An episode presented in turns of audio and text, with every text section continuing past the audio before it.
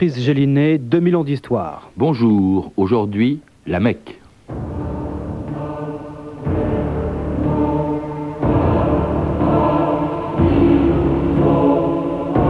L'argile dont fut fait le prophète provenait du nombril de la terre, c'est-à-dire de la Mecque.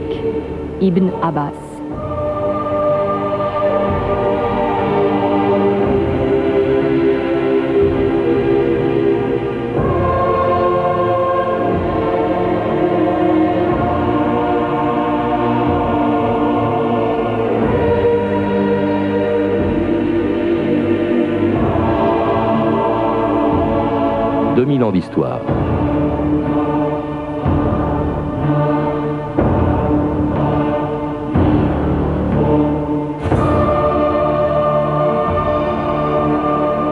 Tous les jours, des centaines de millions d'hommes et de femmes se prosternent pour prier en direction d'une des villes les plus étonnantes du monde, la Mecque.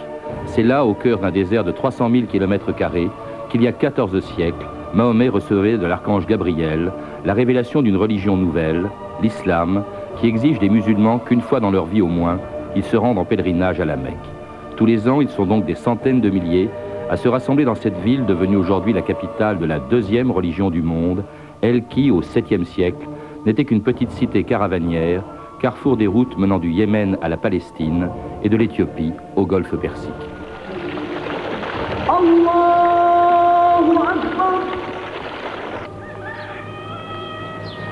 De quel pays viens-tu? Du Yémen. Es-tu passé par la Mecque? La Mecque est sur la route. Tu n'as pas répondu à ma question. As-tu fait étape à la Mecque? Le temps de faire reposer mes chameaux. Mais les chameaux se reposent mieux à la Mecque que dans toute autre partie du monde. Je sais. À la Mecque, chaque maison résonne de musique et de danse.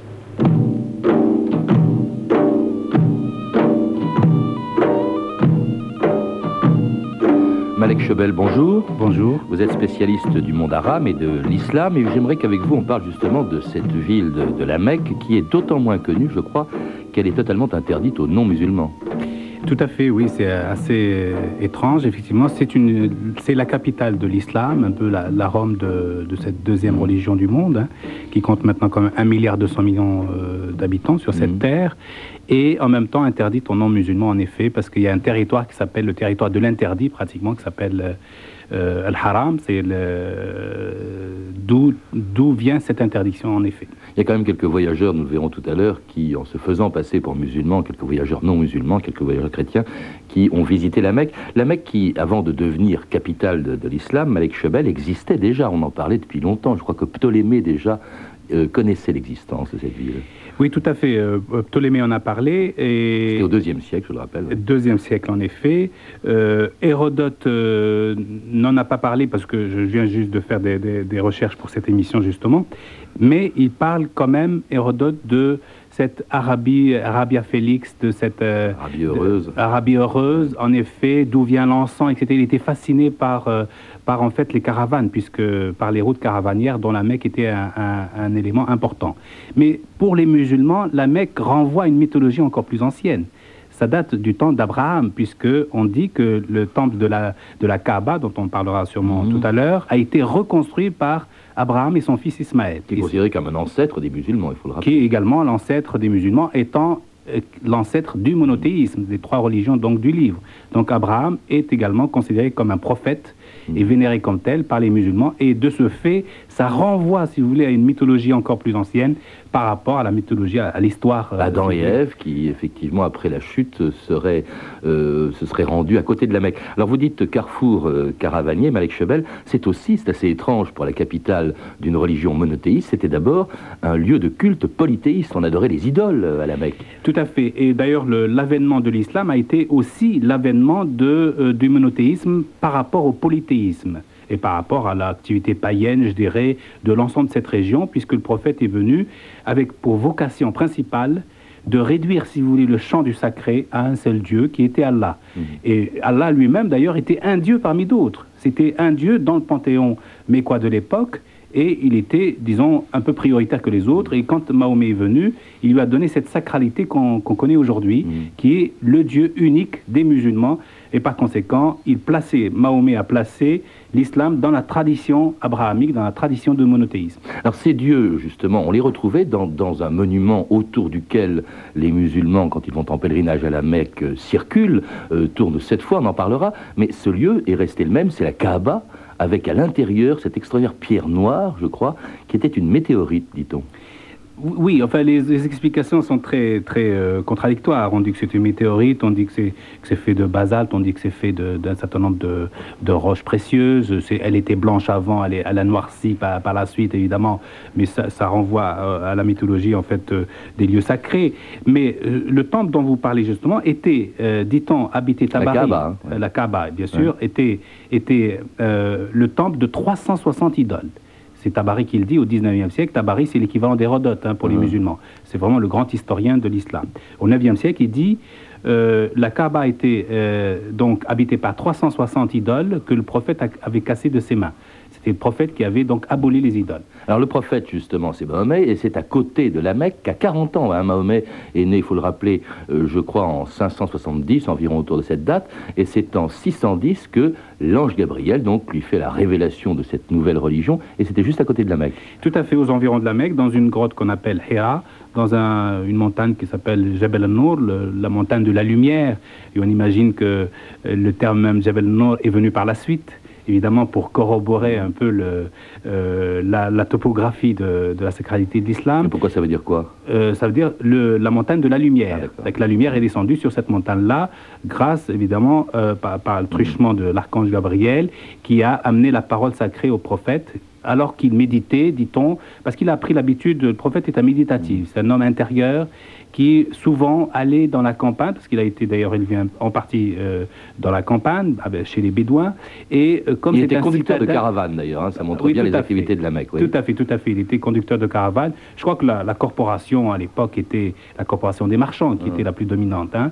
Et donc dans cette caverne, il a reçu la révélation de, euh, divine, donc qui, qui est devenue le Coran. Alors la, corporation, comme vous dites, n'admet pas du tout cette nouvelle religion, et euh, Mahomet est chassé donc de la Mecque, c'était en 622, c'est la date de naissance en fait du calendrier musulman, c'est l'égir, la fuite.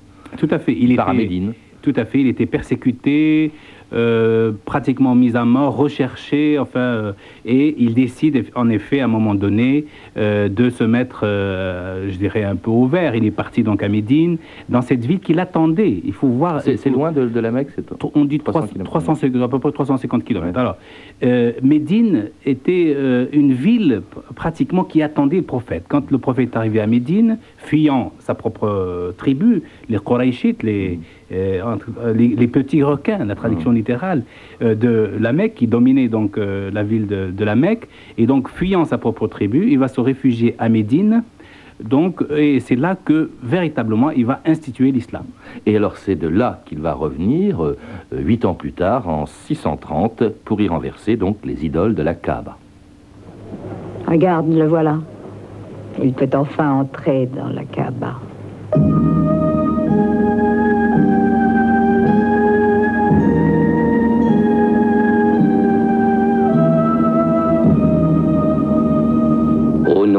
Dieu, clément et miséricordieux. Dieu a donné cette maison à Abraham pour être un lieu sacré. N'adorez nul autre Dieu que Dieu et purifiez sa demeure.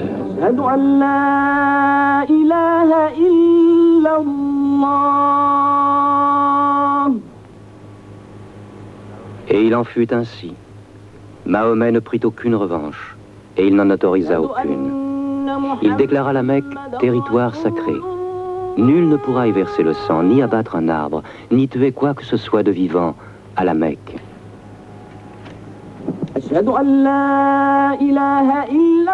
C'est un extrait du très beau film de Mustapha Akkad, Le Messager, avec Anthony Quinn, entre autres, parmi les, comédiens. On ne voit pas d'ailleurs la figure du prophète parce qu'il est interdit de la représenter même en film et, même en peinture. Hein, Encore moins, je dirais, en film, parce que là, le cinéma, ça donne le mouvement, ça donne ça anthropomorphise vraiment.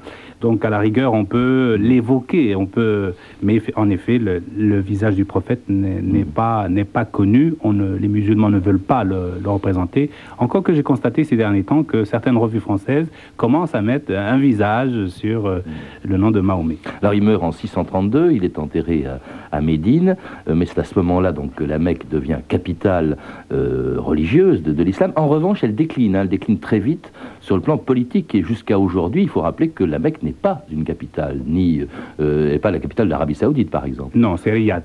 Mais euh, la Mecque devient capitale religieuse un peu avant, c'est-à-dire que c'est à partir du moment où euh, la première Qibla qui, qui, a été Jérusalem, puisque les musulmans au départ priaient en direction de Jérusalem pendant deux années. Et c'est lorsque la première Qibla, Jérusalem, a été, euh, disons, remplacée par la Mecque, mhm. qui est la, vraie, la, Qibla définitive, que la Mecque devient, si vous voulez, la capitale symbolique de l'islam. Et d'ailleurs, c'est à partir de, de Médine que les choses vont se structurer en direction de la Mecque, qui va être le, noyau même, puisque le pèlerinage va se faire à la Mecque. Et un lieu donc qui accueille effectivement aujourd'hui un million de pèlerins par an.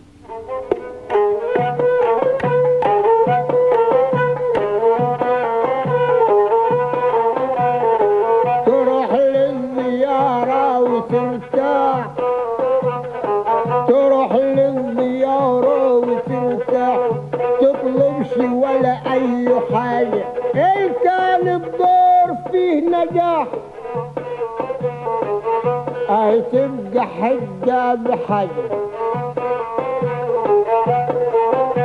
رزقي تور منادي على النجح وأنا واخد الصبر نبينا. العاوز يزور النبي الزين ويطلع يشاهد نبينا.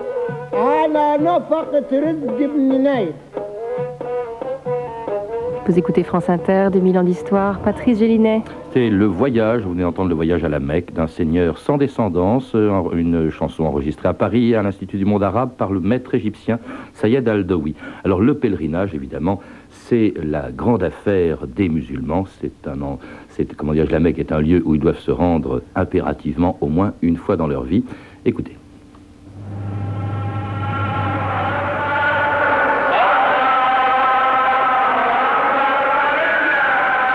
La Mecque, la foule des pèlerins tournant autour de la pierre noire.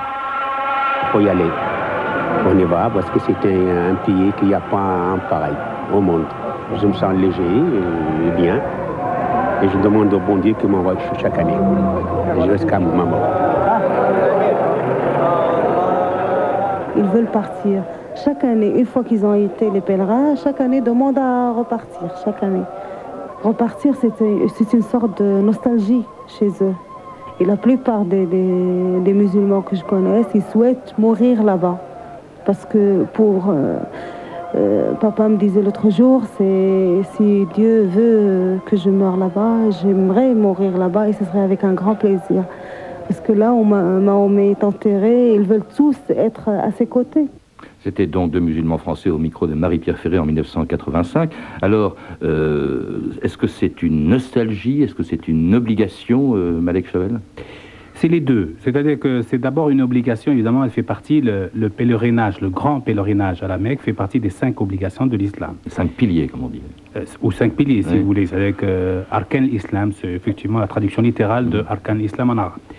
Euh, faut les rappeler, c'est la profession de foi, la prière tournée vers la Mecque ben, cinq fois par jour, l'aumône, le jeûne et donc le pèlerinage. Et donc le pèlerinage. Alors, il y a deux types de pèlerinage. Il y a le petit pèlerinage que chacun fait à sa discrétion, qui s'appelle l'Omra, et il est fait en dehors du calendrier habituel, euh, calendrier liturgique, je dirais. Et puis le grand pèlerinage, la grande affaire des musulmans, comme vous dites, c'est le, le hajj c'est le pèlerinage essentiel, important, celui qu'on doit faire au moins une fois dans sa vie, quand on peut se le permettre. Oui, on peut être dispensé, hein, je crois, si, euh, soit quand on est euh, quand on n'a pas les moyens, malade, quand on n'a pas l'argent. Quand on n'a pas les moyens, on n'est pas obligé d'aller à la que c'est cher, on le verra. Ça coûte cher, ça coûte de plus en plus cher. Et quand on est malade, quand on est trop vieux, et de, quoi qu'il en, en, soit, dans l'islam, il y a une notion qui s'appelle l'intention, la bonne intention. Il suffit de nourrir l'intention dans son cœur, d'aller ne serait-ce qu'une fois à la Mecque dans sa vie, pour que pratiquement déjà le, le, grand pèlerinage est déjà fait. En tout cas, un pèlerinage qui autrefois était une épreuve difficile. Écoutez la revue de texte de Stéphanie Duncan. Que Dieu, par sa grâce, nous accorde son salut, s'exclame Ibn Jubair en quittant Grenade, en Espagne, pour la Mecque, le jeudi 8 Shawwal de l'an 578 de l'Égypte, c'est-à-dire pour nous, Européens, en 1183. Alors, son voyage à travers la Méditerranée est une véritable odyssée. Nous sommes morts plusieurs fois, dit-il, et nous avons été rendus à la vie autant de fois. Parmi les embûches qu'il rencontre, il y a d'abord la tempête. Les vagues, dit-il, nous assaillirent de toutes parts, si hautes qu'elles paraissaient être des montagnes en marche. Une voile se déchira, une vergue se cassa, alors le désespoir remplit les cœurs, les musulmans levèrent les mains au ciel pour implorer Dieu. Il y a donc les tempêtes, il y a aussi les brigands, la faim, la soif et tout simplement ceux qui essayent de tirer profit des, des pèlerins. Au bord de la mer de Juda, raconte toujours Ibn Jubair, les habitants de Haïdab, poussés par leur cupidité, traitent les pèlerins comme le feraient des mécréants. Ils chargent tant leurs bateaux, les jalbas, que les passagers sont entassés les uns sur les autres, au point qu'ils croiraient être dans une cage pleine de poules. Enfin, après six mois de tribulation, Ibn Jubair arrive à la Mecque. Nous voyageâmes toute la nuit par clair de lune, dit-il, et nous parvînmes à l'aurore aux confins du territoire sacré. On entendait partout la talbiya, on faisait des invocations. Quelle nuit merveilleuse, pareille à une jeune épousée le soir de ses noces et à une vierge parmi les jeunes filles du destin. En 1325, donc euh, environ un siècle plus tard, Ibn Battuta, un autre musulman de Tanger cette fois, arrive lui aussi après un long périple à la Mecque. Les difficultés rencontrées en chemin et les fatigues endurées, dit-il, paraissent bien légères aux fidèles. Lorsque Dieu a enfin réuni ses pèlerins à la Mecque, ceux-ci s'y trouvent contents et heureux, louange à Dieu qui nous a fait la grâce de nous conduire vers cette noble maison, de réjouir nos yeux par la vue de la noble Kaaba et de la mosquée vénérée, de la noble pierre de Zemzem et du Hatim. Au XIXe siècle, quelques rares Européens non musulmans réussissent à se faufiler parmi les milliers de pèlerins dans la ville sacrée, envoûtés, semble-t-il, par le goût de l'interdit, le sensationnel et le charme de l'Orient très à la mode à l'époque. Alors parmi eux, il y a par exemple l'anglais Richard Francis Burton, rien à voir avec le comédien bien sûr, un français d'Alger, Gervais... 19e siècle. Oui. Voilà, 19e. Hein. Et un français d'Alger, Gervais Courtelmont. Au-delà de l'Orient connu des Européens, dit-il, là-bas, bien loin au cœur de l'Arabie, dans le mystère des profonds déserts qui l'entourent, la ville sainte de l'islam, la Mecque, se cache au fond d'une vallée sauvage. Alors, il est 6 heures à peine lorsque notre Français, déguisé en musulman, arrive enfin à la Mecque. Sur son âne, il arrive devant la Kaaba. Une lueur rose colore tous les objets d'une teinte fraîche et matinale, dit-il. Pieusement, nous nous asseyons sur les dalles du temple et après un instant de recueillement, nous commençons la première prière. Elle fascine à l'évidence, Malek Chevel, cette, cette Mais, ville. Totalement. Et puis il y a d'autres euh, d'autres Européens quand même notoires, Burkhardt bien, bien Mhm. sûr, mais également euh, Étienne Dinet qui, qui est devenu musulman, donc et qui, et qui par ce fait même euh, vous permet, quand on se convertit à l'islam, on peut aller à la Mecque même, même si on est d'une origine euh, confessionnelle étrangère. Donc, Même, même très provisoirement, je rappelle que le capitaine Baril, qui a été euh, effectivement, euh, s'est- dirais-je, qui a été envoyé à la Mecque, à il s'est converti à l'islam pour quelques jours pour pouvoir c'est entrer ça, à la Mecque. Mais Ce sont des conversions très, dire, très politiques, Oui, dirions-nous. Mais provisoire aussi. provisoire, c'est vrai que tout à fait. C'était- Non, enfin, c'est pour dire, oui. en effet, le- l'espace est interdit. Effectivement, il fascine parce qu'il y a le goût, de, il y a la transgression, bien sûr, d'un lieu interdit qui est chargé d'histoire. Et Là, on a une histoire assez lapidaire de la Mecque. Malheureusement, on n'a pas une histoire tout à fait en continu de la Mecque. Médine, on la connaît un peu mieux, mais la Mecque, on la connaît moins bien parce qu'elle a décliné effectivement sur le plan économique à partir du moment où Médine euh, a pris un peu le. Est-ce qu'elle a changé depuis l'époque euh, de Mahomet? Déjà, elle était, c'était une petite bourgade. C'était vraiment un caravansérail, un endroit où les, où les caravanes euh, allaient se, se- se restaurer, se, euh, et, se, et par la suite, évidemment, bon, évidemment, on, on a des estimations très très grossières de la population de la Mecque de l'époque, euh, faites par euh, Godefroy de Montbine, faites par des, des orientalistes, des islamologues, euh, mais elles sont pas, elles sont pas sérieuses parce que ça, ça, ça fait remonter les statistiques euh, à, à l'époque euh, au 7e siècle, ce qui n'a aucun sens sur le plan évidemment de la mais, chronologie. mais la ville elle-même, euh, sa physionomie, je crois qu'on a construit la, la grande mosquée au centre de laquelle se trouve la Kaaba, on l'a construite après, je crois. Ah bah là, Avec ses sept minarets, Tout à fait. bien 45 sûr. C'est mètres, une- gigantesques. Oui, oui, tout à fait. C'est une construction récente et qui n'a rien à voir avec évidemment la Kaaba d'origine. Bon, on imagine, vous voyez, moi, à mon sens, euh, la Mecque euh, était peut-être un peu ce qu'on voit aujourd'hui dans le delta du Nil, avec les bourgades au bord du Nil, euh, des, des, des maisonnées, un certain nombre de... Une foire, parce que la Mecque, c'est d'abord, évidemment, sa foire commerciale. Il y a véritablement là euh, un, un grand lieu de, de rencontre annuelle, puisque durant cette foire-là, la guerre est interdite. Et à partir de là, évidemment, c'est autour de, euh, de sa foire, en fait, euh, commerciale que la Mecque s'est construite. Et du pèlerinage, évidemment, maintenant, avec un, suite, un million de pèlerins par an, c'est extraordinaire. Puis il y a des pèlerins qui doivent Durant, le, un durant le rituel. grand pèlerinage, parce que les pendant- gens peuvent aller également en dehors Ouais. du grand pèlerinage. Mais alors, et, et qui obéissent à un rituel extrêmement précis. hein. C'est, D'abord, il faut, je crois, se, se purifier. Je crois que les activités sexuelles sont totalement interdites pendant le pèlerinage. Euh, je crois que, euh, effectivement, il faut la tenue blanche. Ils sont tous en blanc. Tout à fait. Alors, le pèlerinage, c'est quoi? C'est véritablement rentrer dans une phase de sacralité et de purification totale. C'est être en communion avec Dieu. Par conséquent, il faut se détacher des affaires terrestres, du monde euh, physique, du monde sensible, pour rentrer dans ce territoire sacré déjà, n'est-ce pas? Le territoire lui-même étant sacré, donc on est censé être sans souillure. Évidemment, à la fois corporellement et mentalement. Et par conséquent, corporellement, évidemment, l'hygiène est, multipliée, démultipliée, les vêtements sont purifiés, et on dit qu'il faut que les vêtements soient sans, sans- sans aucune euh, couture, euh, en Ouais. l'occurrence. On fait sept fois le tour de la Kaaba, dans le sens inverse, c'est bien précis, des aiguilles d'une montre. Euh, on, on va prier au mont Arafat, là où Adam et Ève, effectivement, se seraient réfugiés après la chute. On jette aussi des cailloux sur des, à, à Mina, dans une petite, une petite agglomération qui est à côté, sur des, des pierres qui symbolisent le diable, je crois, Malik Tout à fait, qui, qui symbolise Iblis. Iblis, dans le Coran, est celui qui a refusé l'ordre de Dieu, l'ordre de se soumettre à Dieu, contrairement aux anges et aux êtres humains. Et lui, c'est euh, l'incarnation même de, de ce que le musulman va détester au maximum. Donc, on est censé le lapider en jetant des pierres dessus euh, pour que euh, la purification soit totale et parfaite. Puis il y a le sacrifice aussi rituel de, de- de- de milliers d'agneaux, je crois, qui sont, qui sont tués en souvenir d'Abraham, du sacrifice d'Abraham.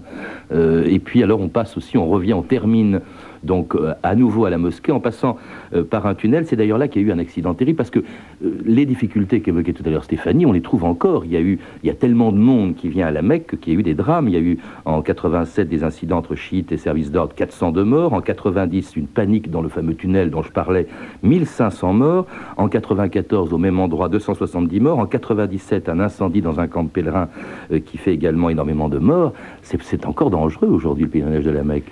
Oui, quand vous avez euh, un million de personnes euh, dans une cohue extraordinaire qui sont, euh, qui sont réunies euh, sous, sous une chaleur accablante parfois, euh, évidemment, ça peut créer des problèmes de sécurité et des sécurités d'abord physiques des personnes. hein. Il y a des gens qui, meurent d'apoplexie, qui meurent d'assèchement, qui meurent de, soif, qui meurent de fatigue. Donc, et euh, par conséquent, effectivement, c'est assez difficile à gérer. Je pense que quand même, euh, faut- je pense que apparemment les autorités euh, qui s'occupent du pèlerinage limitent les dégâts. je dirais. Évidemment, il y a eu des enjeu, problèmes hein. politiques. Il y a eu une contestation de la part de Téhéran, Oui. parce que l'administration est confiée des- évidemment à l'Arabie Saoudite. Oui, bien entendu, bien entendu, qui sont les gardiens des lieux saints. Mais là, pour ce qui est des contestations politiques, je, je ne rentre pas là-dedans. Mhm. hein. Mon but n'est pas de. Mais par contre, sur le plan de la gestion normale, je dirais, du pèlerinage, je trouve que moi, ma, ma mère vient de rentrer de, du pèlerinage de cette année. Je vous parle vraiment, c'est la semaine dernière quasiment qu'elle est rentrée. Donc, euh, elle raconte, euh, elle est assez âgée déjà, elle dit que c'est tout à fait euh, correct. Et puis de toute façon, on dit que mourir à la Mecque, c'est le plus beau sort que, que puisse effectivement avoir un musulman. Est-ce que le, le pèlerinage est aussi fréquenté qu'avant, ou plus fréquenté qu'avant aujourd'hui? Mais écoutez, cela euh, nous conduit à faire des, comparaisons. Moi, je pense qu'effectivement, il est euh, assez fréquenté aujourd'hui, plus qu'avant, parce que les moyens de communication sont plus faciles, parce que les gens sont pris en charge dans des, avec des tours opérateurs, etc. Et toute la prise, tout, tout, tout ce qui est partie matérielle est, est, est prise en charge par des, des organisateurs de voyage, parce qu'ils ont le téléphone. on que- conteste un peu parce que de temps en temps, ils Ah oui, s'en mettent plein les poches. hein. Ah, ben ça, c'est comme, sûr. Comme autrefois. Ça, Dans j'imagine, ça j'imagine, je ne vous le fais pas dire. Et je crois qu'effectivement, euh, et les uns et les autres gagneraient à, à- à- à trouver un minimum de transparence dans- de ce point de vue-là. Mm. Mais je dois dire que matériellement, les choses sont beaucoup plus faciles qu'avant. Avant, on allait au temps des Ibn Battuta à pied et à chameau et à, et à dos de mule. Mm. Et ça mettait six mois, on mettait six mois. Donc il n'y avait que des personnes ou fortunées, parce qu'il y avait des porteurs aussi avec Ibn Battuta, Ibn Joubert. hein. C'est comme, euh, comme Chateaubriand qui voyage vers les lieux saints. Donc euh, il ne va pas tout seul. Donc c'est plus facile, mais évidemment, il y a encore des problèmes compte tenu de l'affluence. Merci en tout cas à Malek Chebel de nous avoir rappelé l'histoire de cette ville et puis son, pèlerinage, puisque c'est une ville qui est consacrée essentiellement à cela. Vous le faites dans plusieurs livres. Je disais que vous étiez un spécialiste du monde arabe et de l'islam. Vous avez publié notamment Dictionnaire des symboles musulmans chez Albin Michel, un gros livre et un beau livre. Euh, le corps en islam aux presses universitaires de France et au-delà de l'islam, et puis récemment du désir aux éditions Payot, enfin les symboles de l'islam, publiés aux éditions Assouline. À lire également l'encyclopédie de l'islam aux éditions Brill, L'islam et la mer de Xavier de Planol chez Perrin, Qu'est-ce que l'islam de Rojdi Alili aux éditions de la découverte dans la collection Poche Essai, enfin Voyageurs arabes, un recueil de textes utilisé par Stéphanie tout à l'heure, euh, recueil de textes de hymne Fadlan, hymne de et hymne Batouta, paru dans la bibliothèque de la Pléiade. Vous avez pu entendre des extraits du film de Mustapha Akkad, Le Message, Le Messager, pardon, avec Anthony Quinn et Irène Papas, et qui est disponible en cassette vidéo chez Scherzo. Vous pouvez retrouver, vous le savez, la bibliographie de l'émission en contactant le service des relations avec les auditeurs au 08 36 68 10 33, 2 francs 23 la minute, et puis également nous envoyer vos remarques et suggestions sur notre email 2000ans.histoire à radiofrance.com. C'était 2000 ans d'histoire, à la technique Henri Berec et Frédéric Quérou. Archivina Christelle Rousseau, documentation Elisa Boublil et Christina Villarcan, revue de texte Stéphanie Duncan, une réalisation de Marie-France Thivault. Une émission de Patrice Gélinet. Demain, nous changerons de ville et de pays, et puis nous quitterons même la Terre, puisque nous parlerons de la planète Mars, mais tout de suite